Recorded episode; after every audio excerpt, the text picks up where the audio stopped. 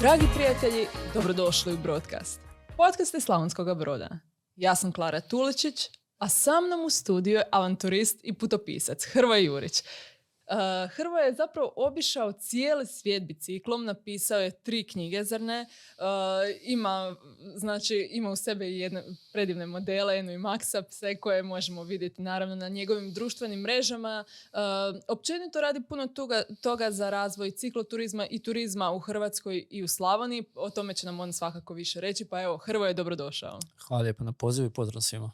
E, ovako, ono što me zanima je, znači, uh, prosječni čovjek ne probudi se i kaže, e, ja ću sada uh, otići na najsjeverniju točku svijeta ili ću uh, biciklirati cijelim svijetom. jesi li ti odvijek bio tako, ono, znati želja na avanturističan ili si imao neku točku u životu gdje si rekao, ja to želim, ali prije to nije bilo tako? Pa ja pretpostavljam da neko kad se probudi i to pomisli i to krene raditi da nije baš svoj. Jel? ovaj, ne, nisam. Nikad se nisam bavio ni putovanjima, niti me to zanimalo. Čak da pače, nekako sam, uh, nisam baš bio ljubitelj uh, putopisa, putopisaca i svega, sve što je povezano s cijelom tom scenom. I onda kako to jel, bude u životu ono što najviše ne želiš što ti se dogodi. Jel? Ovaj, uh, ja sam igrom slučaja ušao te vode kad sam 2011. Eh, otišao biciklom od Vrbice do Pule i nazad, što je negdje oko 1200 km. Mislim da je 1147, ali nisam 100% siguran, ne sjećam se više. Uh, otišao sam jer sam uh, htio sam promjenu u životu. Htio sam vidio sam da moj život ne ide u smjeru kojem sam ja htio. Iako tad nisam znao što sam htio, ali ono što je najbitnije, znao sam da to ne želim.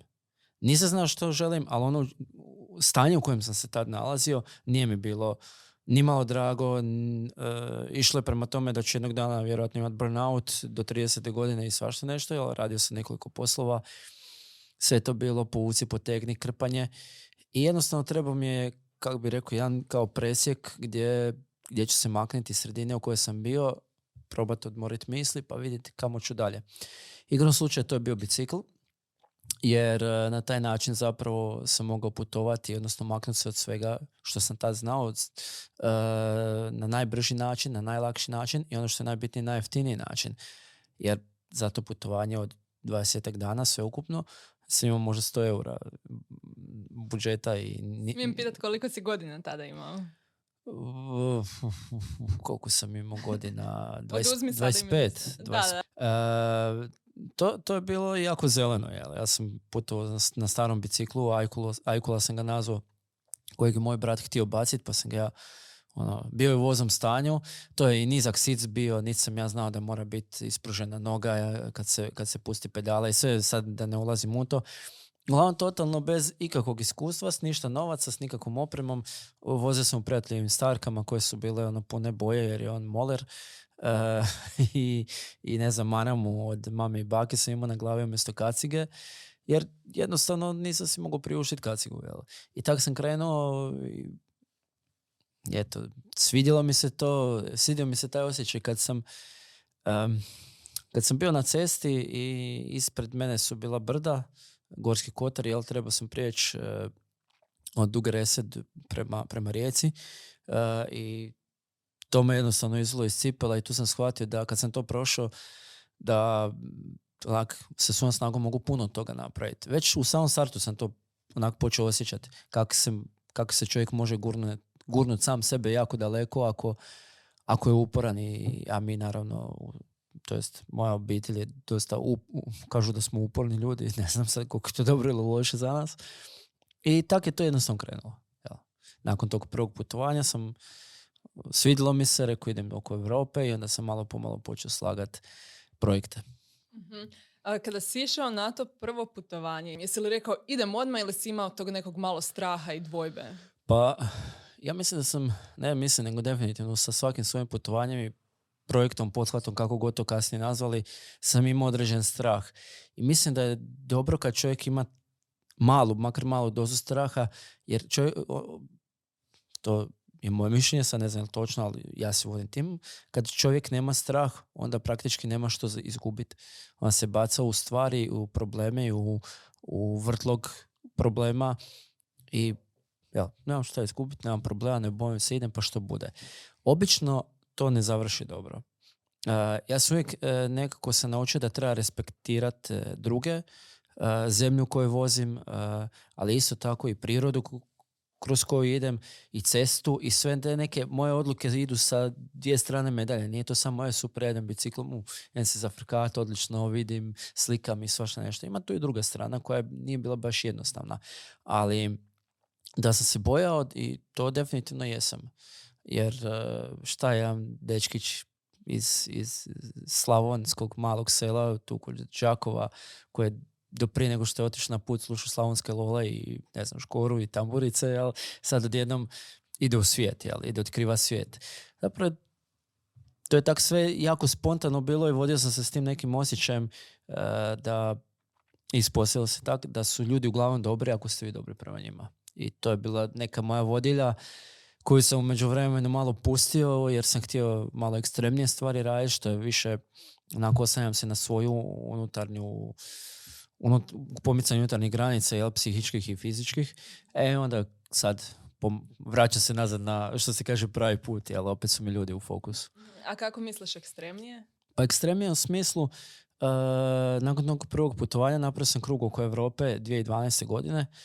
Uh, to je ist, puno godina sam ja krpo kraj s krajem i radio svašta i mislim u smislu svakakve poslove od dostava, e, bauštele, odnosno građevine do, ne znam, pisanja za druge, crtanja, svašta nešto što god sam mogu zapravo uzeti za radit. I neke životne tragedije su se dogodile, uh, mislim, dogodio se život jednostavno. Tako da uh, ja sam s vremenom nisam imao sredstava, ali kad sam malo čvrknio, što se kaže, kad sam dobio prvi pravi budžet, odnosno kad sam ga pronašao i onda sam krenuo malo ekstremnije stvari raditi u smislu uh, London, Istanbul biciklom, pa uh, proći Alpe biciklom, pa uh, do Norkapa, ali onda sam išao i po zimi do Norkapa. Uh, to su neke stvari gdje sam, ja nisam imao pojma št, kamo će to odvesti. Ja sam samo znao, ja želim vidjeti koliko ja ne mogu, odno, ne koliko mogu, koliko ne mogu, koja je moja granica i koliko ja po rubu te granice smijem hodati. Jer svi mi, ili to je sad već oni koji hodaju po rubu, odnosno idu gurati svoje granice, pitanje vremena kad će prijeći te granice. A to znači, jednom kad prijeći granicu, nema nazad. Da, onda to, to može biti nezgodno. Uh, tako da, eto, ja sam malo odlučio to malo ekstremnije ići. I eto, napravio sam što sam napravio, taj put oko svijeta, jel? 2012. kao što kažeš, na osnovu tog puta si napisao svoju prvu knjigu, zar ne? Da, 2012. je izašla prva knjiga Marijanov put u vlastitoj nakladi. To je, ta knjiga je dugo, dugo nastajala. Dugo se brusila i prije i putovanja i prije odlaska mog u te put, putopisne vode ili kako već su nazvat. jer ja sam ko, ko klinac, e, ne znam, osnovna srednja škola, uvijek sam, ne mogu reći da nisam bio društveno, bio sam društveno dijete i sve ostalo, ali nekako sam najsretniji bio kad bi bio svoja četiri zida i kad bi se kad bi se isključio od svega i stvorio svoj svijet u smislu pisanja. Pisao sam priče, kratke pjesme, radio na likovima, zamišljao sam, e, ne sad da je to nešto ono, junaci i takve neke stvari. E, vrlo brzo to je jedan moj profesor skužio da sam imao tu mogućnost stvoriti vrlo zanimljive i životopisne likove. A njemu nije bilo jasno otkud to iskustvo, jer ja kao klinac od 15 godina nisam prošao baš tako neke stvari. Imao sam normalno djetinstvo, E, normalno zadrkivanje u školi što svi prolaze, svi smo, prošli sam i ja, ali nisam imao nikakve drame ili, ili koje nešto što je imalo posljedice. Jel? I onda je on meni dao neke knjige da ja malo pročitam i onda ovaj, uh, onda je meni jednostavno mašta se rasplamsala. I ja sam sve više i više išao u to. Tak sam stvorio neke određene likove o kojima sam pisao, ima jako puno toga napisanog. I nekako draže mi je bilo provoditi vrijeme uz, eh, uz uh, kompjuter, pisat, nego, ne znam, igrat nogomet. U tome si se pronašao, ali jesi tada to shvaćao kao neki poziv pod navodnicima, da tako kažem, ili si to gleda upravo to kao nešto u čemu uživaš? ne mogu reći da sam osjetio poziv, jer nisam ni tad bio ni svjestan što to znači, ali osjećao sam se dobro, osjećao sam se odlično, bio sam sretan, bio sam zadovoljan i ono, ba, ba, evo sad doslovno taj osjećaj, sjećam se tog osjećaja, onak, ovo je baš dobro, ja bi ovo mogao cijeli život raditi. Znači, sjediti, pisati, stvarat, uh, to sa 15 godina tako razmišljati onak malo, hm, u Hrvatskoj se ne može živjeti od pisanja. I mene su onda moji uvijek gurali, aj ti završi školu, zaposli se u nekoj državnoj službi i onda ti vikendom budi astronaut, jel, ako hoćeš ili što god. Mislim, nemam ja tu šta skrivati, nisam, ja potječem iz radničke obitelji, nismo mi bili ni, ni bogati, ni ništa. E, roditelji su se borili koliko god su mogli da nam priušte one najbitnije stvari, što misle da je, i mislim da su dobro radili. Ali ovaj, e, uvijek su nekako htjeli da brat ja imamo lakši život nego oni. I to je uvijek moj otac govorio, ti ako nisi barem 1% uspješniji od mene, moj, uh, moj odgoj nije uspio. Ja nisam uspio kao roditelj, jel? Uh, dobro, to je sad, u, to, u tom bi se dalo, ja. ali ne znam, meni, meni je to nekako uh, samo to uživanje u tom pisanju se nekako ispreplalo s ovim kad sam počeo putovati. Jer tek kad sam počeo putovati, jer upravo to pisanje mi je donijelo tu namčarastu stranu jer sam bio ovako malo, ono pravocrtan, što nema veze sa ravnozemljašima i s tim stvarima. ovaj, nego jednostavno s vremenom nisam volio biti u društvu ljudi. Kažem, imao sam prijatelje, imam ih još uvijek uh, sve je to ok, ali sretan sam bio sam, stvarajući. Uh, možda je to bio moj bijeg ili odgovor na ovaj svijet koji mi se baš i ne sviđa, jel? Kud to se vodi i koje su prave vrijednosti, krive vrijednosti i to. Ali ovaj, kad sam počeo putovat, lagano sam se počeo otvarati prema van. Uh, I to je, to sam vrlo brzo shvatio da kombinacija putovanja i pisanja je vrhunska stvar i da mi se tu može dogoditi baš ono što, što sam od uvijek htio. Uh, pišem i živim od toga. E onda u međuvremenu se dogodilo još milijardu drugih stvari i evo sad se tu gdje sam. Da, između ostalog 2012. je bila prije 10 godina. Um, sjećaš li se uopće kako si planirao taj prvi veliki put, a kako danas recimo planiraš? koje si lekcije naučio usput? Uh, prva i osnovna lekcija, uvijek potpisati ugovor. Uvijek sve staviti na papir, kako god imamo pravnu državu nakaradnu, ja mislim da opet i taj papir barem nešto vrijedi. Uh, sa prvim sponzorom sam išao na riječ, krenuo sam na, na to prvo veliko pravo putovanje oko Europe, o čemu je knjiga Marinov put nastala. Uh, bilo mi je obećano ono, masa novaca, mislim danas to kad gledam je smiješan novac, ne sad da se ja neki jaga ili ne znam šta kako bi to nazvao, nego jednostavno to je malo novaca. A ja sam bio sretan da to dobijem, ja bi završio cijelo ono bez problema. Međutim, oni su mi se prestali javljati. Kad sam se našao u, u Nici, odnosno Monte Carlo, uh, i tu sam imao i malu prometnu nezgodu i malo sam i nastradao i imao sam dva eura u džepu i nisam imao pojma kako ću nastaviti dalje. Jednostavno, kada me neko ispljunio, uh, ispljunio na, na pločnik, zgazio i evo, rješavaj. Uh, igrom slučaja uh, sam putem Twittera našao jednu, uh, to jest našli su mene, jedna firma, jedna draga žena koja ima svoju firmu i koja je rekla, gle, gledajući tebe kako se mučiš, jednostavno ja ti moram pomoći, mogu ti pomoći, meni to ne znači puno, tebi će značiti jako. ja sam nekako uspio do kraja izgurat sto i nešto dana, sve ukupno ne znam, ja sam imao 7000 kuna stoji nešto dana krug oko Europe. Uh, više sam bio gladan nego sit. I sjećam se jedne scene, to mi uf, da, ovaj, jedna scena, klinci su bili uh, sa autobusom, ali ekskurzije ili nešto, i mali samo zagrizao sandvič, ogroman sandvič, i ostavio ga u kanti za smeće. Ja sjednem pokraj i mislim si, krenuo sam prema toj kanti i sjeo sam pokraj i hoću, neću, hoću, neću, hoću, neću. Znači, još je to čitavo, zdravo. Ja, onda, onda sam se toliko sam sebe stidio u smislu šta sam ja to sebi napravio. Jel? Kud, kamo ovo vodi. Sam se stavio u situaciju da moram kopati po smeću da bih ono, jeo tuđe sendviče koje netko neće pojesti da bi, da bi preživio. Mislim, šta, bi- šta će moji roditelji pomisliti o meni kad ovo saznaju.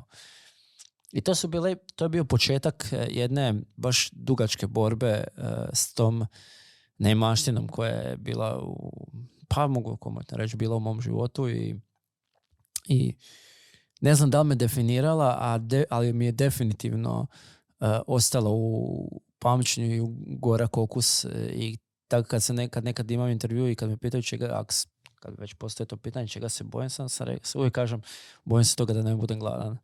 Jer taj osjećaj biti gladan je nešto što kad ne sad biti gladan u smislu moram čekat večeru ili nešto, nego Jasno. ne imat mogućnost prehraniti se u današnjem svijetu. A to, to je, mi nismo toga svjesni koliko nam je dobro ovdje, s obzirom kako drugi žive. Da, ali koliko, koliko se hrane baca na dnevnoj osnovi, onda da e, razmišljaš da neko e, mora se boriti za hranu da, Da bi preživio. da bi preživio upravo to. E, ovo je možda sada loše pitanje nakon ovako jako dirljivog e, trenutka i stvarno ono, dođe mi da plaćam, ali neću. Ne. E, uglavnom, da, jel onda znači istina je kad si gladan nisi svoj. Tu postavljaš si neka Pa, pitanja koja si možda ne bi neki da. postavljao. Pričao sam s ljudima o tome, s ljudima koji su prošli tako uh, neimaštinu, ajmo reći, koji su bili siromašni i koji su stvarno radili jako teške poslove da bi preživjeli. Uh, svako drugačije reagira. Ja sam mogao otići na neku tržnicu i ukrast voće ili nešto ili što god. Na kraju krajeva ukrao sam iz eh, voćnjaka nekog što je bio tamo uz cestu neke šljive. A, mislim, To je, tu, to je iz djetinjstva. da, da, da, da, da. Ali ne, to, ne tamo u Nici, Da, normalno, tamo je svaki komad ono ograđeno i sve, nego ovdje kod nas kad sam se vraćao, ono, jeo sam kruške i jabuke i šljive iz nekog voćnjaka što vjerojatno bi spalo na, na zemlju, ali onak, gledam okolo, će me netko vidjeti, a možda neće nitko ni prići od mene, jer se par dana nisam kupao. ovaj, ali, uh, ono što, što, nas je, što su nas roditelji naučili je da uh, ovu čašu ne možeš uzeti ako nije tvoja. Za, zasluži ju, zaradi ju, ako ti zaista treba. Ako ti ne treba, nemoj uzimati to. Nemoj, I to je recimo sad u ovoj situaciji u kojoj sam ja trenutno, nakon prodaje kuće i svega, ja sad imam najosnovnije stvari koje su mi potrebne. Jo, dva mjeseca živim tako. I mislim, živim ja već godinama tako da se mi razumijemo na cesti, a ovo je sad potpuno jedna druga perspektiva, jel? Dobro. E, doći ćemo i do toga, do tvog, e, do tvog trenutnog e, načina života i svega, ali e, ajmo se onda vratiti, ne moramo se držati tog prvog putovanja. Ajde nam reci kakva su ti druga, daljna putovanja. Nakon, nakon što je izašao Marijanov put, mislim, moji, uglavnom, moji prijatelji su me jako puno podržavali. Neki, nažalost, mi više nisu prijatelji, neki su, nažalost, i preminuli. Da. ovaj, i.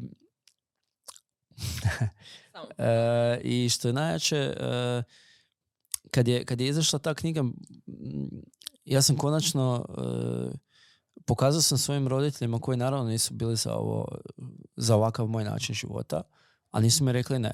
Ja sam punoljetan. Ja imam stvar u svojim rukama, ali posljedice snosi sam. Nemoj meni doći plakat. Možeš doći, ali tata mi je govorio, ja ću ti reći ono što sam ti rekao i prije. Ti si svoj čovjek, sad se tak i ponašaj. E, sve to bilo super, sve to bilo lijepo. Sam dobio prvi sponzorski bicikl, knjiga je izašla, ono, počele kapljati ono malo nekog novca, ono, moj rad, ono, moj- moje misli. Ja sam uspio ukoričiti svoje misli i dobiti nešto, neku vrijednost za to, i financijsku, i emocionalnu, i s- s- u svakom smislu. Da, na validaciju samog Da, sebe sam- praktički. Da, to sam ja. To sam ja stvorio. Uh, uz pomoć drugih, naravno. Uh, I onda se dogodilo to da, da mi je, kažem, ta životna tragedija, ali to je život, to se svima događa, naravno. Uh, iznenada mi je tato preminuo u 53. godini i to je bio velik šok za nas sve, jer ja sam bio freelancer u nastajanju tek sam zagrizo, zakoračio u, u ovo što radim sad. Uh, brat je bio sezonac na moru, majka bez primanja. I ajmo reći da nismo bili na pozitivnoj nuli kad se to dogodilo, kao većina hrvatskih obitelji. Uh, to su bili, bili trenuci, sjećam se uh, jednom, jedno jutro, probudili smo se i naravno, jel šok je, tate nema i sad trebamo se nositi s tim. Ja, to, to se dogodilo par dana prije mog odlaska na, na prvi Norkap, mislim četiri dana negdje. Uh, ja sam sve naravno otkazao i dečki su mi rekli za bicikl vrati kad god stigneš. I onda se dogodilo to da ustali smo sve i pokušavamo probaviti taj život. Pokušavamo se vratiti nazad negdje gdje smo stali. I znamo da to neće biti kao prije i ne može biti kao prije, naravno. Uh, I majka broj kovanica za kruh i nema dovoljno. Ja se onako mislim, uh, sad da se tata, da tata vidi ovo našom marobima, jel, jer ipak ono, i sam ja svašta stvarno radio. Sve u granicama uh, ovaj, uh, zakona. zakona. da. Ne, nis, ne mislim sad tu neka zlodjela, nego jednostavno radio sam svakakve poslove. Uh, I jedan dio je moj brat preuzeo veću ulogu na sebe i onda i majka počela raditi. Jednostavno, bilo je situacija gdje, sam, gdje smo onako uzeli na papir doslovno, aha, internet ne možemo si priuštiti. Ne možemo si priuštiti internet, nećemo ga imati. Ovo gasimo, ovo gasimo. Samo najosnovnije stvari dok, dok god bude trebalo. I tako smo se malo po malo iščupali, život je krenuo dalje. Ja sam mjesec i po dana nakon tatine smrti odlučio ići na Norkap i to je bilo zanimljivo kad sam dečkima rekao da dolazim s biciklom. Pa kao neko će ga preuzeti, rekao ne, ja idem na Norkap. Kako misliš na Norkap? Jer vremenski sam već trebao biti u Norveškoj. Zato me je uhvatila i kiša i zato, zato sam bio i kad sam se vratio s tog Norkapa nekih skoro deset dana sam u krevetu proveo jer jednostavno tijelo, tijelo je počelo otkazivat. ali duž cijele te rute dok sam putovao sad peti put idem na Norkap ne sad da bi zbrajao ko sličice onako ili da bi rekao ja, ja sam ne znam pet puta ili deset puta bio na Norkapu to me zaista ne zanima. Do cijeli taj put od Osla pa do gore uh, ja sam sebe nešto sam htio nego jednostavno spontano izgradio ponovno. Cijelim, cijelim putem sam razmišljao šta će sad biti sa mnom, šta će biti s mojom obitelji, šta će biti s našom obitelji, što će biti s majkom, s bratom, sa mnom. Um, tu i tamo mi se dogodilo da uzmem mobitel pa je na, nazvat tatu. Ja, jako jako e, emocionalni su bili ti trenuci i to sam sve prolazio sam. Sam prijatelja, bili smo u kontaktu, ali sam na cesti stotine i stotine kilometara a, glava krene raditi protiv vas. Jer previše vremena i onda previše razmišljanja šta bi bilo kad bi bilo. Nekad stvarno nije pametno jako puno misliti kako god ovo zvučalo. ali onda, onda sam shvatio, kad sam došao na Norkap, ok, došao sam gore, izmješane emocije, totalno ono, uspio sam onak, gledam gore ono, kao te, ta vjerovanja da kao ide se u raj te neke, ne znam šta, kako bi to nazvao, da se neko ne uvredi. Ovaj, I mislim si, ok, uspio sam, završio sam. A šta sad? Imao sam ta novaca da se vratim doma. I vratio sam se. I mislim si, ok, uh, u jednom trenu sam bio fenomenalno sretan, ono, uspio sam u svom naumu, unatoč svim nedaćama uh, idem doma zagrlit mamu, brata, prijatelje, baku, ujake, strica, sve, ono. I s druge strane sam totalno prazan jer ono, osoba s kojom bih možda najviše to podijelio, ne mogu. I to je dugo vremena mene pratilo. Imam osjećaj sad sa manjom, manjim intenzitetom da će mi pratiti cijeli život. Jer kad god nešto loše ili dobro, ali uglavnom dobro kad mi se dogodi, um, uvijek ostaje, ostane taj mali gorak okusa uh, u ustima jer ne mogu sa svojima to podijeliti. Ali to je, to je, to je život. I to jednostavno čovjek se mora prihvatiti da, da tako mora biti i biti čvrst u glavi jer, evo na primjer, što nikad nisam mislio da ću o tom razmišljati. Evo, moj, moja nečakinja i nečak, ja kad dođem sad kod njih i to sve, ja toliko sretan odlazim od njih da onak mislim si, hm, djeca, nikad nisam razmišljao o djeci. ja jednog dana ima djecu, jel? Uhvati me ta misao, jel? Tako da, uvijek u životu, kak nam jedni ljudi odu, na neki način na njihovu prazninu nikad nitko neće ispuniti, ali naprave mjesta za druge. I, eto, tak, tak i krenulo sa kod mene. Um, jel Nordkap onda bio jedan od tih ekstremnih pothvata ili to još nije bilo to? Uh, pa, pa i da i ne. Mislim, uh, vremenski, uh, to jest vrijeme gore kako je bilo, nije bilo ekstremno, E, jer do minus pet, ajmo reći, bicikliranje je, e, je ok, sve ispod minus pet spada pod ekstremno bicikliranje.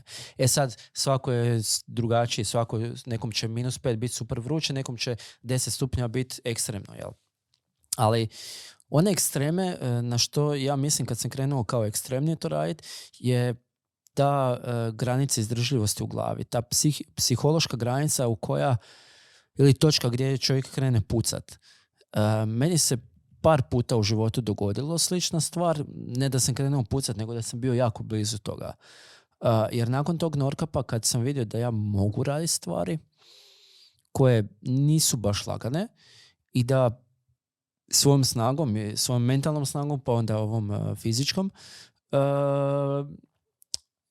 tu sam odlučio malo skrenut u te, pa neću reći opasnije stvari, Eh, ali onak malo, malo zeznutije. A, onda su bile Alpe, dva mjeseca kroz Alpe, ne znam, preko 20 prijevoja. Uh, ne znam, na primjer, nastavio, to je jedan od, mislim da je možda naj, najviši prijevoj u talijanskim Alpama i jedan od najviših u Alpama uopće na 2758 metara asfaltiran prijevoj u potpunosti, 23 km je uspon, 48 serpentina. Ta 23 km ja sam vozio 12,5 sati. Samo gore. Krivina, krivina, krivina, krivina. I sad, stvarno ne sjećam se točno, krećete od 48, 48 serpentine prema prvoj, naravno, odnosno nultoj, odakle je start. Uh, to je na samom vrhu. I zadnjih 20 i nešto serpentina se vidi vrh. Ja sam jedno čekao doći do tog dijela. I onda kad sam došao, kad sam vidio kako, kako, nemoguće. Ja to ne mogu odvoziti. To je oko 1700-800 visinske razlike. To je sludo i za aklimatizaciju tijela. Sreća u nesreći pa ne mogu brzo ići jer sam imao 40-50 kg tereta na biciklu, ono, gego se pa sam vozio od serpentine do serpentine već pred kad nisam mogao pa na pola serpentine odmorim pa prolaze motoristi, sviraju, pozdravljaju. Kad sam došao na vrh, onak, tih 12,5 sati, 12,5 sati za 23 km. Od Prato Stelvija do Stelvija. Uh, pa jedno 50 možda motoriste gore bilo, oni su se okrenuli, svi pljeskali. A ja sam očekivao gore da će biti divljina, onak, da će biti, ne znam, možda neke ovce, uh, eventualno neki, neki WC ili neka bajta gdje se može sakriti od uh, kiše ili čega već. Gore hoteli, uh, dres od Modrića se može kupiti uh, već tada, jel to je 2012, ne, 2013. godina. I onak, nekako sam, ok, ja sam sad tu naprijed, idem dolje, spustio se dolje, nastavio dalje po prijevojima. I on sam radio London, Istanbul, ali prije njega sam radio zimski Norkap i to je taj zimski Norkap možda je baš prava definicija ekstremnih stvari, odnosno ekstremnog projekta gdje sam ja zaista bio blizu pucanja po šavovima. Jer 2000 km, od čega je oko 1000 unutar arktičkog kruga gdje su uvjeti potpuno nemilosrdni, uh, mislim da je minus 22 bilo najhladnije što sam vozio. Uh, dogodilo se to da sam 37 dana putovao, ili 36-7 dana, živci oko ovog desnog oka su mi se smrzli. Uh, ovojnica, ova u podlaktice mi se isto smrzla, pa sam ovako vozio, bio sam iskriven i lopatica. Uh, da sam ostao desetak dana negdje duže, u takvim uvjetima, jer ja nisam bio jedan sat, dva sata, ja sam po sedam, osam ili više sati bio u takvim uvjetima vani. Na nekim lokacijama nije ni bilo um, mjesta za sakrice, jer su velike udaljenosti, a ja ne stignem prijeći. Da sam duže bio, nastupilo bi uh, smrzavanje lijeve podlaktice i osobi bez ruke. Takvi su uvjeti bili.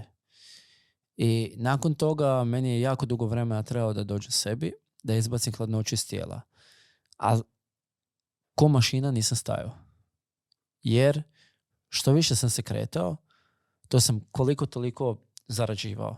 Jer sam bio zanimljiv uh, partnerima, odnosno sponzorima i tu bi dobio neki novac, na putu bi jeo paštete i onda bi mi ostalo nešto novaca za život.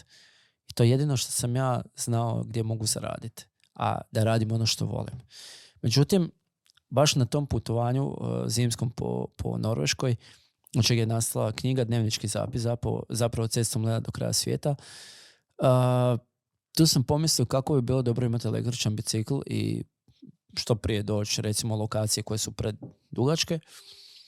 I ta misao je ostala u glavi jer sam uh, polako se počelo rađati taj put oko svijeta. Ja mislim, ja, rekao sam puno razloga zašto sam išao na put oko svijeta i svi su točni i nije samo jedan točan. Uh, to je neki logičan slijed te moje karijere, možemo to tako nazvat. Sve te stvari koje sam radio prije, prikupljao sam iskustvo, pripremao tijelo za razno razne e, ekstreme, odnosno šokirao tijelo. Tijelo je poput programa. Što više prima šokove, odnosno šokirate tijelo, ono postane mu normalno. Ali naravno to ima i posljedice. Jel? Stiče sve to mene s godinama, naravno. I na tom Nordkapu se rodila ideja za put oko svijeta električnim biciklom. Jer sam znao da ako krenem s običnim biciklom, par godina me nema, a to se nisam htio. Uh, jer sam vidio što nekim ljudima, što nekim ljudima je to napravilo i više nikad se nisu mogli vratiti u, u svoj život koji su prije vodili u ovaj svijet, ajmo reći. To je za njih možda dobro, ali ja sebi to ne želim. Tako da odlučio sam ići na struju i malo manje od tri godine je trebalo priprema i svačeg nečeg i otkazivanja projekta jer mi je neke iste stvari su se dogodile u životu koje gdje sam morao otkazati pothvat taj i 2019. konačno krenuo i 133 dana bio na putu, 6 sati 10 minuta, 29.061 km, osam vremenskih zona, Zagreb, Vladivostok, uh, izbjegao tri prometne nezgode u, u, Rusiji, uh, razlijepio se na cesti direkt na glavu, onak slobodan pad jer sam naletio na rupu koju nisam vidio, a malo završio u zatvoru u Rusiji, na kraju Rusije. Uh, tamo sa aboriđinima pili, pili ovaj kavu u Sjevernoj Americi to je bila treća dionica puta, to je bilo onak Yukon i Britanska Kolumbija, jedan dan sam imao sedam medvjeda u cestu. Prvi medvjed je bio ono strah, kasnije sam radio selfije s njima. A mi je krdo bizona, možda njih 150 buba, ne znam. osjetite kako se tlo onako, kada se trese, prešli su cestu uh, i onda su cijelu cestu zastrali, kako sam ja vozio, sve sam, sve sam imao crtu na leđa, ali nema veze, onak. I još oni kad sam ja njih prošao, osjetim smrdi nešto, rekao. da. Ovaj, I kak se zove, oni su ono, idu i dižu prašinu i sve onak s kamerom malom ih snimam. Stvarno prekrasni trenuci i jako dobrih ljudi sam upoznao i s nekima sam i ostao u kontaktu. Neki ljudi sam izgubio, ali to je val, to je val tako mora biti. Um, sigurna sam da su takva putovanja koliko fizički, toliko i psihički izazov. Uh, jel osjećaš ti da prevagnjuje na jednu stranu taj izazov? Pa apsolutno psihički psihički, e, psihička priprema, odnosno pripremiti svoju glavu za tako nešto, svoje misli, e, biti fokusiran tako dugo vremena na nešto je najlakše, evo, od svemu to put oko svijeta, u cijelom tom projektu najlakše je bilo sjesti i odvoziti. Priprema, logistika, ruta, sponzori, novci, vize, kamper na jednom kontinentu, kamper na drugom, kreni, vrati, hvatanje aviona, to, to, bila, to bila ludost. I onda sve to, uz sve to, objavljivati na društvenim mrežama, na hrvatskom, na engleskom, na Faceu, na Instagramu, na Twitteru, kontaktirati partnere, slati materijal tako da i oni mogu objavljivati. To mi je bila ideja i to smo i napravili. Da dok ja putem, da oni objavljuju e, fotografije, tako da ono, bolje rič bude i da, da svi budu zadovoljni, ja, da se može što bolje upratiti to. Kontaktira s, drugi, s drugim ljudima, ono, 15 do 18 sati, 15 sati sigurno dnevno u pogonu sam bio.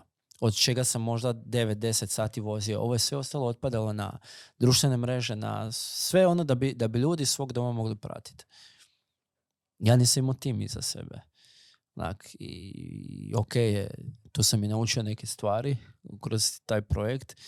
Koliko vjerovati, odnosno ne vjerovati ljudima. A, ali drago mi je što sam napravio to. I više nikad to ne bi napravio. Ni za kakve novce. Zašto?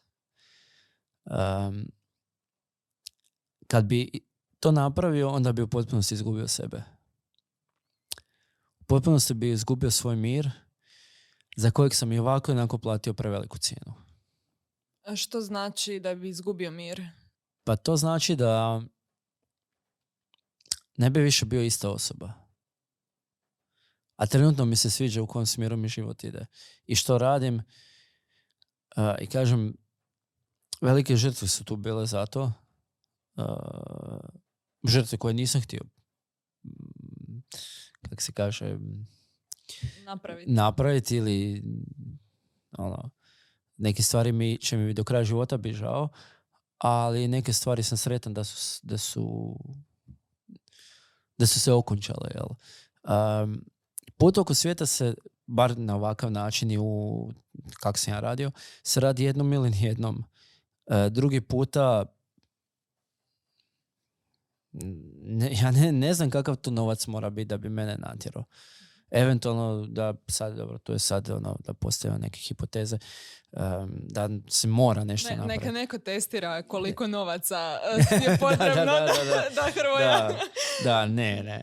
E, mislim, mislim da em, sam s tim putem dobio ono što sam tražio, pa i ono što nisam tražio, da sam izgubio ono što nisam htio i trebalo mi je dugo vremena da se oporavim općenito od tog projekta, da nađem ponovno sebe. E, onda, recimo, igra slučaja, dogodila se korona nakon toga.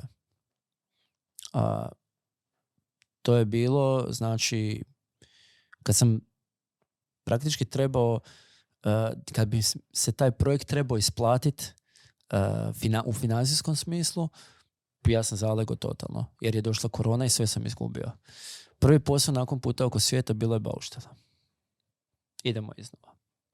Ono, I bio sam sretan da mogu bilo šta raditi. Iako mi je tijelo bilo izmoreno. I, i zaista izmoreno. A, ali eto, šta sad? Sjediti kod kuće ne mogu, ne želim. A, uspio sam naći smještaj za Enu, tad sam samo Enu imao. I, i malo pomalo sam krenuo ono, baby steps, malim koracima, idemo dalje. Nije baš da idem skroz ispunova, ipak iza mene stoje neke stvari. Ali ja zaista nisam znao šta će biti sa mnom. Ja. Nakon puta oko svijeta ja nisam imao pojma gdje ću ja završiti, a postoje šansa da zaista negdje završim, ali da završim u svakom pogledu. I ja mogu biti zahvalan što, što sam eto imao par prijatelja i Enu da, da se ja iščupam, neću reći iz sranja, ali da se iščupam iz svega što, što, u, što, u što sam se svjesno, nesvjesno. I onda kroz, kroz te male korake, kroz te male posliće što sam imao, što sam uspio nekako ih e, dobiti, sam e, kupio malu kamericu i to mi je bila jedina oprema koju sam imao i krenuo sam, ok, Via Adriatica. To je bio novi početak. e, to je bio tako, i još uvijek je tako dobar projekt, e, s obzirom da i drugi mogu sad voziti Via Adriatiku, mogu kombinirati. Hoćeš nam objasniti što je možda... Via znam. Adriatica, uh, uh, Via Adriatica Trail je uh, long distance trail, odnosno duga planinarska staza u Hrvatskoj koja ima negdje 1100 km, tako nekako podijeljena je sad, slagačom, ne znam točno, 10, 11, 12, 13 dionica, koliko već. Mislim da je 13, ali nisam siguran. Ide od Prevlake dole na jugu do Rtaka Menjak uh, ispod Pule prema Tura. Jel? Može se krenuti s jedne i s druge strane, koja, koja god vam više odgovara. Od prilike sad svatko koliko može, negdje 40 dana, više, manje, prije više, je potrebno za u potpunosti. Proći onda dobijete priznanje True Hiker, ali možete i po dionicama ići pa jel, tako, tako, tako i raditi. E, Ena i ja smo radili biciklističku inačicu. Znači vozili smo bicikli i ucrtavali uh, rutu koju su lokalci i drugi ljudi svaki na svojoj dionici prošli. Uh, sa, sa Srećkom, inicijatorom Via Adriatike, sam sjedio i pričali smo svemu i sa naravno i sa Vlahom i sa Ninom i sa Markom, eh, sa masom njih koji su svaki u svoje re, svom dijelu su uh, i trail angeli i pomažu drugima jel, u, u planinarenju, u prolasku Via Adriatike.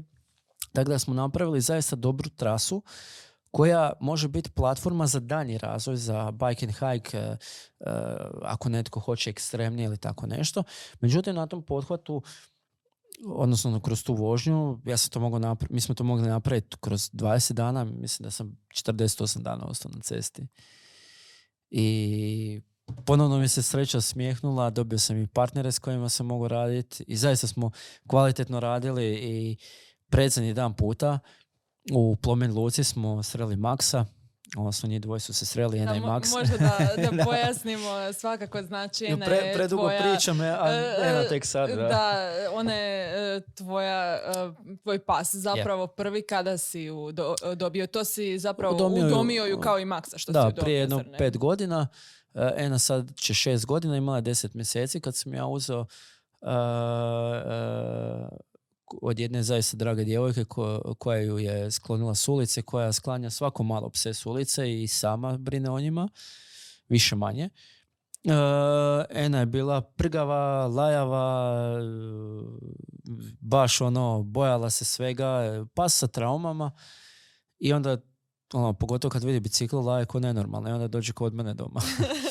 onda, onda je još i majka bila živa i ona rekla, ono, nema šanse, ono, ne, pas ne može na kraju ono mama je i jedna su ono bile najbolje frendice. ovaj. A Maksa smo sreli u Plomin Luci, znači ja sam, stali smo tamo još idemo do Labina, to je još možda sat vremena, uh, ako i toliko. I nakon Labina ostao nam je jedan dan do Premanture, do Rte Kamenjak i to je to, gotova Via Adriatika. I nešto je meni reklo, ajde spusti se dolje u sam, uh, samu Labin luku, u zaljev. Ja sam parkirao bicikli, jedna izašla iz svoje prikolice. U Plomin? Plomin, plomin luka, da. I ja uzmem kameru i okrenem se, Max vamo, Ena vamo i gledaju jedno drugo. Znači gledaju i hipnotizirani. Ja a ja snimio, sam što sam snimio, fokusirao ih i snimio, pritisnuo za snimanje, oni su krenuli jedno prema drugo. Znači, od ono tog, filmski. Da, ono totalno kakav notebook i sumrak saga. Ono, ovo, to kako su se oni tad, kako su krenuli jedno prema drugom, oni su dan danas takvi. Ja ne kažem to zato što su to moji psi. na kraju krajeva je imao vlasnika. radilo se o jednom dečku, odnosno čovjeku, koji, koji je ribar, bavi se, bavi se jel, ribarenjem i jednostavno nema, nema dovoljno vremena posvetiti Maksu i on je sam rekao njemu bi bilo drago da njega uzme netko ko zaista se može posvetiti psu i ja tom čovjeku skidam kapu što je on napravio za mene. Jer dolaskom Maksa je točka na i bila. Ono, to je to. Mi smo sad čopor, mi smo tim.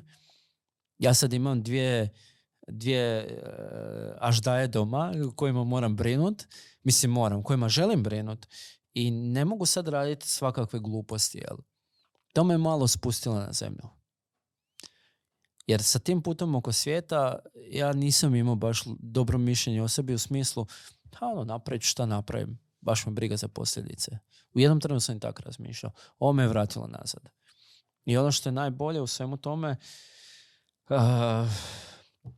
uh, ja sam došao sam do, mas, do Maksa, uh, moj neće kaže mask, pa onda nekad pobrkam.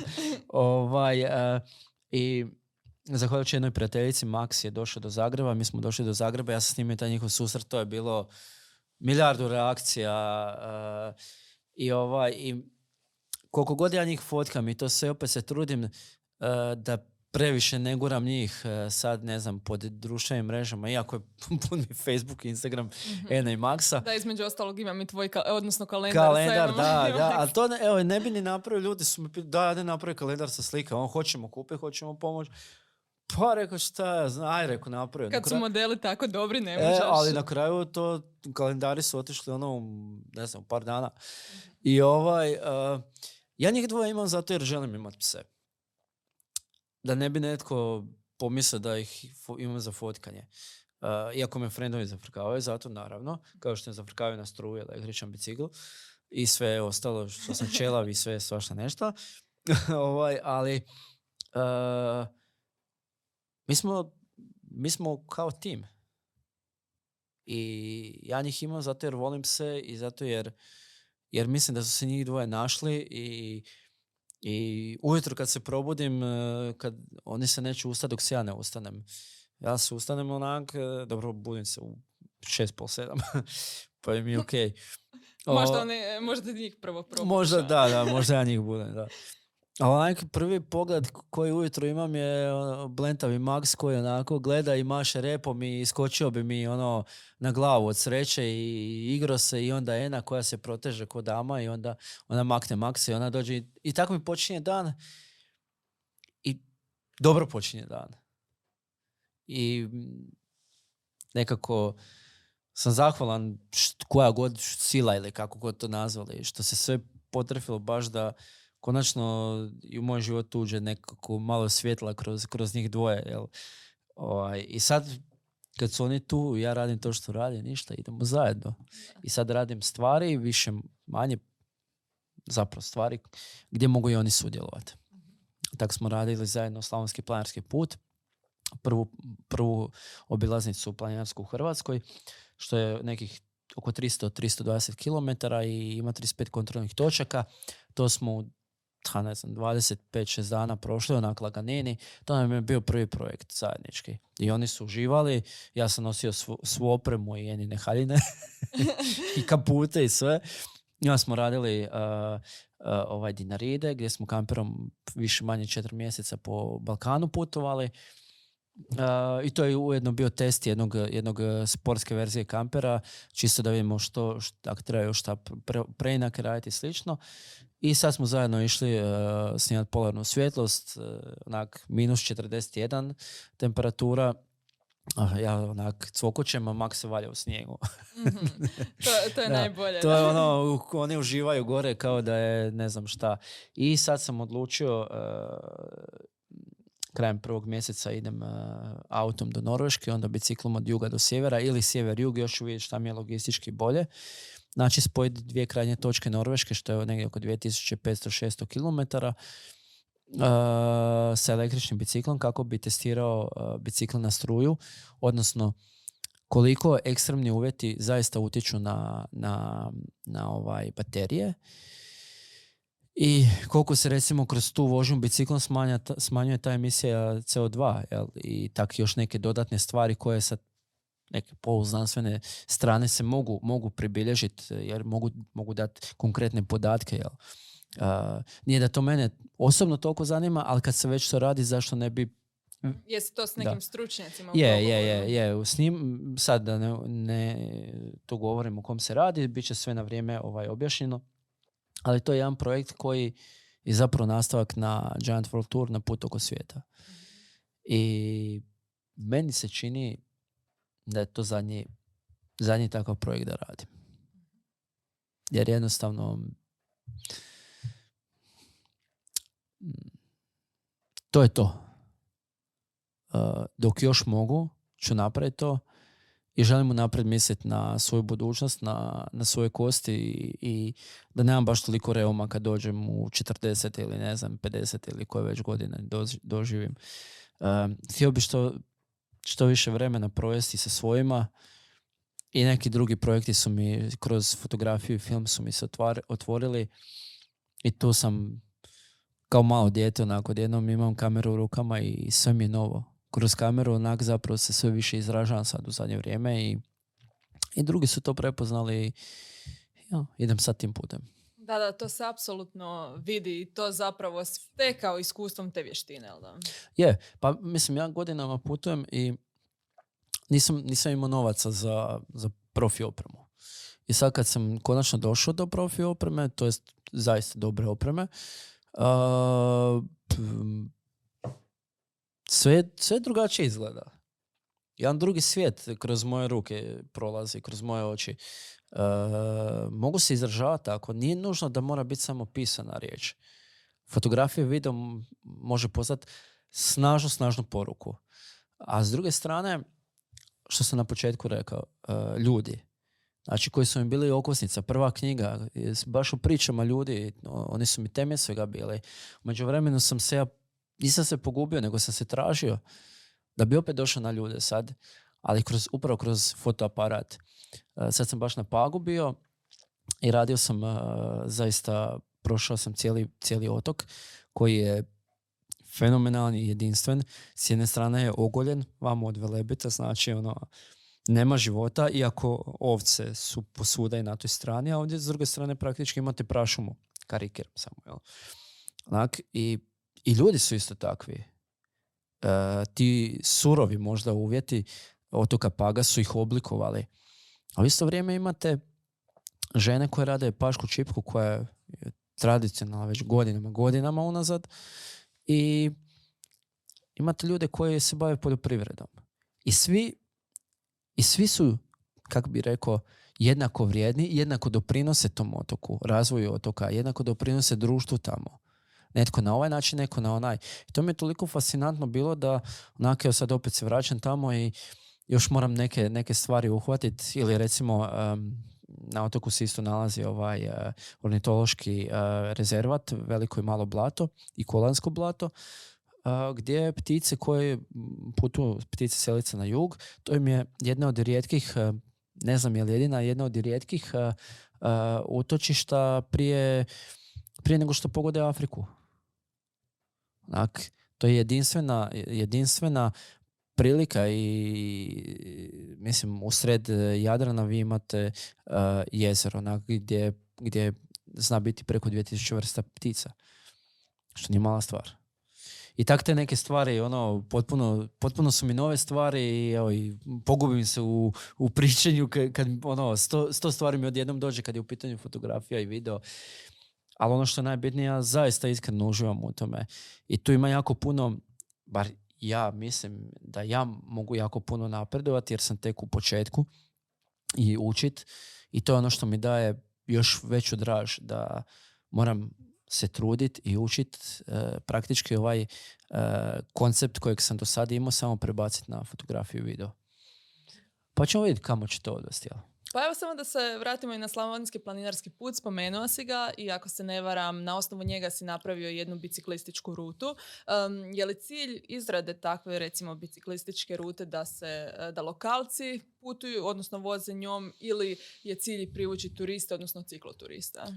Pa jedno i drugo. E, cilj te rute, e, bar onako kako ja vidim, je da, da prikažemo ljudima kakvu mi prirodu prekrasno imamo, i da se kombinira bicikl i planinarenje, bike and hike. Znači imate 320 km bicikli, ove planinarske rute koja je ucrtana iz prvi počeci SPP-a su iz 57. godine. Mislim da je 2000. zadnja preinaka rute bila i sad je takva ruta kakva je i nemaju potrebe mijenjati ali tu su i planinarski domovi, planinarski, planinarske skloništa, kuće, uh, privatni smještaji, OPG-ovi, prekrasni vidikovci, šuma, uh, životinje. To, imam, to, je, to je taj uh, gorski prsten Slavonije, za koji svi kažu da je ravna, ni najmanje nije ravna. Ovaj, to, to je nešto na čemu bi se trebao bazirati razvoj turizma Slavonije. To je moje mišljenje ja sam možda i u krivu jer nisam stručna osoba, ali gledajući kak vani ljudi rade i što imaju, a što mi imamo, a ne koristimo, bude mi krivo. A mi imamo jedinstvenu priliku. Mi u Slavoniji trebamo uh, pa neću reći iz početka raditi na turizmu, ali sve više i više ljudi dolazi u Slavoniju. Mi ne moramo biti sad nekakvi genijalci pa izmišljati toplu vodu. Baranja. Slavonska kuća, Bajo, Karanac. Ponudite mi čvarke, e, kruha i masti paprike gore. Ponudite im čobanac, ponudite im kulen, kobasicu, slaninu. To su stvari koje mi skoro pa sirotinska jela, ok, kulen i baš i nije, ali uh, to su jela koja su, koja ja otkad znam za sebe sam jeo kod bake. Sirotinska jela, ajmo reći. I to, to mi možemo ponuditi ljudima. Da, i, I to su stvarno prave delicije. Ali mi imamo lokacije na kojima im to možemo ponuditi. Mi imamo mogućnost sad i biciklom da čovjek dođe. Pa da ostavi bicikl na, ne znam, um, uh, u Požegi pa se pop, ili popne se biciklom na Požešku goru, napravi uh, ne znam uh, pješke ode planirati do Klikuna ili se vrati nazad ili ostavi bicikl na Jankovcu, popne se na Ivačku glavu, prekrasan, jedan od najljepših vidikovaca u Slavoniji, vrati se nazad biciklom nastavi dalje prema Umanovcu. To sve sad stoji i je za korištenje.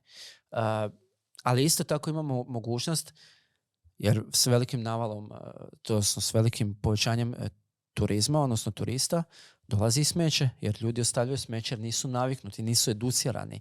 E, nije to trgovački centar gdje će netko doći za vam počistiti.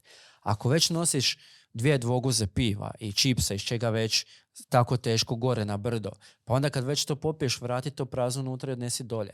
Trebamo educirati ljude, trebamo čuvati u prirodu to, je to su neke stvari koje, koje se ja trudim i kroz svoje postove i kroz e, trasiranje ruta i kroz razgovor sa drugima e, ili tipa u turističkim, turističkim zajednicama sa ljudima koji vode ture.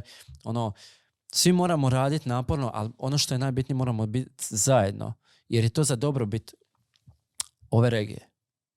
Jer tu i tekako mogu imati koristi. I zapravo najviše onaj lokalac, OPG-ovci.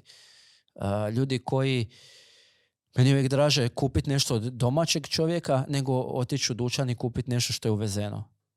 Možda to ružno zvuči, možda to zvuči da sam neki lokal patriot, ali možda ja to i jesam. Ne, možda bi tako i trebalo biti u većini Da, možda, možda, možda. Ali ja, ja smatram i mislim i želim to napraviti da želim tom čovjeku ostaviti novac koliko god mogu i reći mu, gledaj čovječe, radiš dobru stvar, to je ukusno. Evo ti, to je tvoje, napravi još, doći ti još ljudi, ja ću pustiti riječ. Ako mislim, gledajući na druge, ako mislim da nešto negdje može napredak napraviti, ja ću sjesti pa pričati sa čovjekom. I ne da sam ja najpomeniji čovjek na svijetu, nego jednostavno sam prošao i vidio sam kak ljudi za ništa uzimaju ogromne novce, a mi imamo ovdje vrhunske stvari, vrhunske proizvode, prekrasnu prirodu, dobre ljude. I trebamo, nije to sad iskorištavanje, to je jednostavno suživot e, u prirodi, kao što ne znam, kao što se, neki seljak tamo uh, ore, ore, ore njivu, sadi, ne znam, posije, e, ne znam, kukuruz ili što već i koristi to. To je i ovaj način. Samo malo misliti glavom, jel? Da, između to ne kažem da seljak ne misli da se razumije. između ostalog, doslovno na nedavno je bio prilog na HRT-u možda, ne znam točno, e, gdje turisti dođu u kamp u kojem mogu sami sebi brat masline i oni si beru masline i govore kako su presretni, kako I naprave svoje ulje. Da. Vjerojatno tako, nešto nisam do kraja, to jest nisam gledala, usput sam to vidjela i tako dalje. Ali evo samo da te e, pitam... ako smijem dodati, u Baranji, u Slavonskoj kući, dok čekate hranu, naručite nešto što ćete, imate iza muzej gdje su starine od unazad, ne znam, bubniću sto godina, kak se prije živjelo, kak se jelo, uh, razno razni predmeti uh, od, ne znam, mali mlini imate, pa kak je drvosjeća radio ili ne znam šta već, kovač i to sve. A isto tako možete sami napraviti svoju ciglu od blata. Jer tamo su te prostorije napravljene od cigle od blata i koje su čvrste zaista. Vi, dođe vam čovjek, vlasnik, Bajo, jel, koji je poznat svima kao Bajo, on vam pokaže kako to ide, vi napravite svoju ciglu i podnesete u kuću. Eto. Jel može? Može. I sve može. Samo da čovjek koji tu dođe vidi kako se prije živjelo, vidi kako se prije teško živjelo i da sa sobom ponese taj komadić tradicije. Jel? A ja mislim da je to neprocjenjivo. Ovo se možda može nadovezati na moje sljedeće pitanje koje je koje vidiš li onda znači nekakvu transformaciju turizma u Slavoniji u posljednjih nekoliko godina ili tek to kreće? Pa ja mislim da se nama turizam događa već neko vrijeme. A po tim događa mislim da nismo dovoljno spremni i da ne poduzimamo sve određene korake kako bi uzeli to pod kontrolu. I onda nam se može dogoditi i vjerojatno, nažalost, će se dogoditi bum i onda će to ne znam kako bi se izrazio, uh, tu onda dolazi do velikog broja i iznajmljivača i onda to ne bude u skladu sa tradicijom i svašta nešto. Mislim da se razumijemo, treba hotelera i treba, treba masu toga napraviti, infrastrukturu, zato se radi biciklističke rute i povlače se novci iz fondova i svašta nešto. A mislim da mi još nismo spremni na to, odnosno da lokalna jedinica samouprave ne prati dovoljno koliko bi trebala pratiti, a nama se to događa. Dakle, nismo mislim, proaktivni, nego ćemo tek biti reaktivni na neki Mi ćemo reagirati na, na ono što se dogodi. Umjesto da, da ispravimo stvari, napravimo ih onako kako bi trebalo biti, mi ćemo reagirati pa što bude. A, znači, osim Barinske kuće, imaš li neke druge primjere koje možemo, na primjer, pogledati i reći evo nam može biti inspiracija ili oni idu u dobrom smjeru pa ajmo vidjeti kako su oni krenuli možda? Pa, uh, recimo, ono što se meni sviđa je uh, Planinski dom Umanovac je dan u najam jednom fenomenalnom dečku i njegovoj ženi i oni to vode vode sa tokom ljubavlju i toliko se trude ne sad da se previše trude ugoditi gostu nego da se gost osjeća kao doma. Ne da ga ovako drže ali onaj pogled tamo i, i, i Dejan i ekipa sva tamo i hrana i to je nešto što, što ja bih volio reći, e, to je nešto što se treba iskusiti. Dođete na Omanovac gore, imate pogled na, na Lipik i cijeli taj dio, praktički sve iza Zagreba, ako je lijepo vrijeme.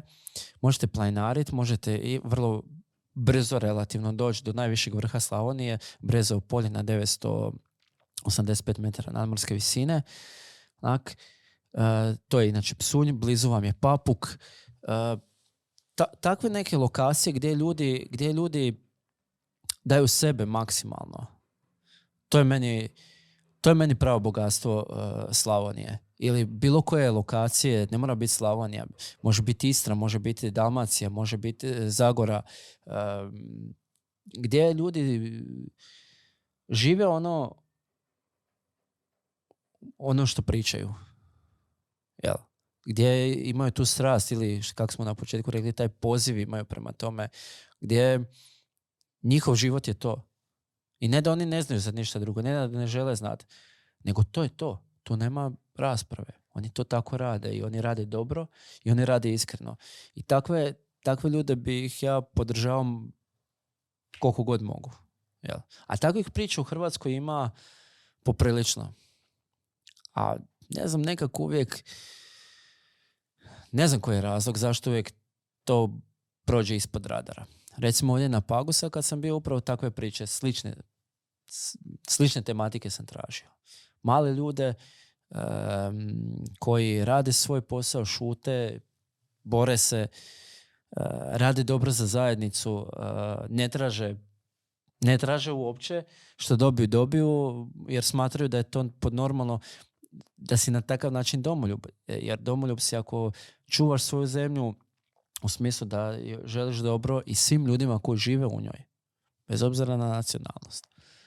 Da ne praviš razlike, da ne bacaš smeće, da ne kradeš. A takvih ljudi ima zaista dugo.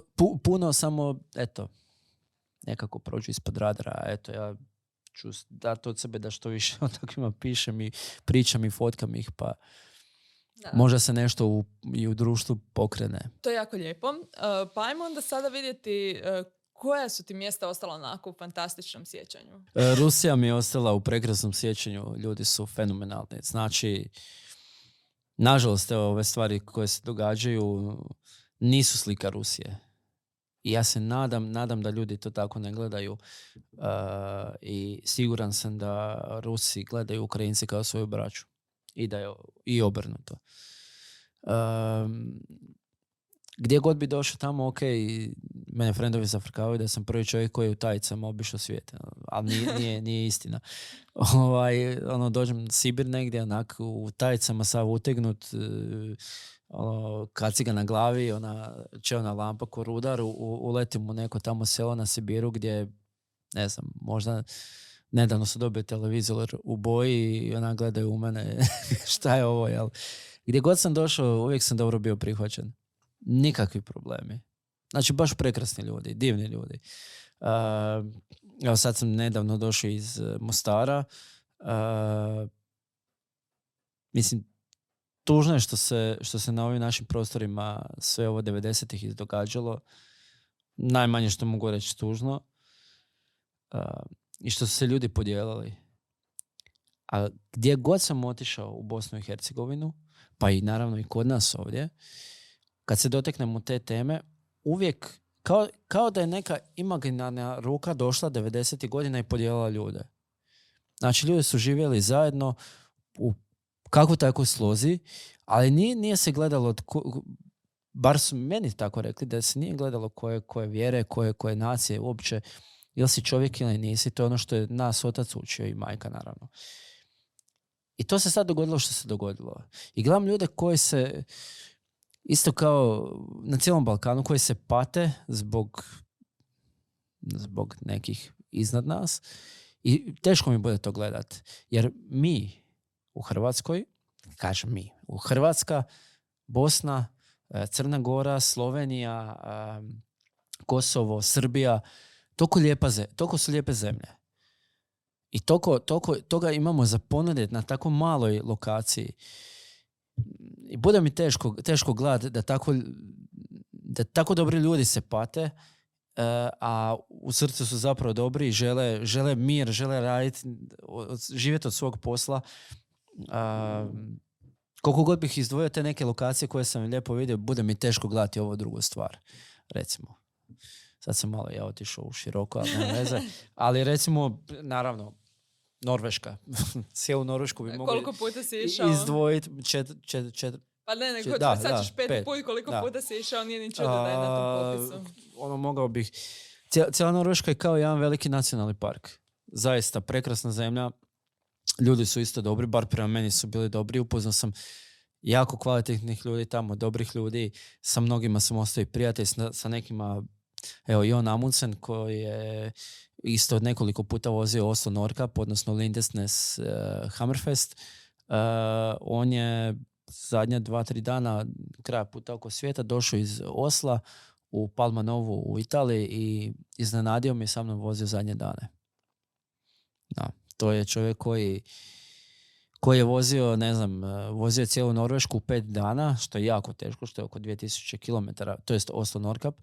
Uh, drugi, ja mislim, dan da- da mu je otišlo lijevo koljeno ili tako nešto je bila priča i onda je skinio pedalu i vozio s jednom pedalom oko 600 km preko Saltfjele planine.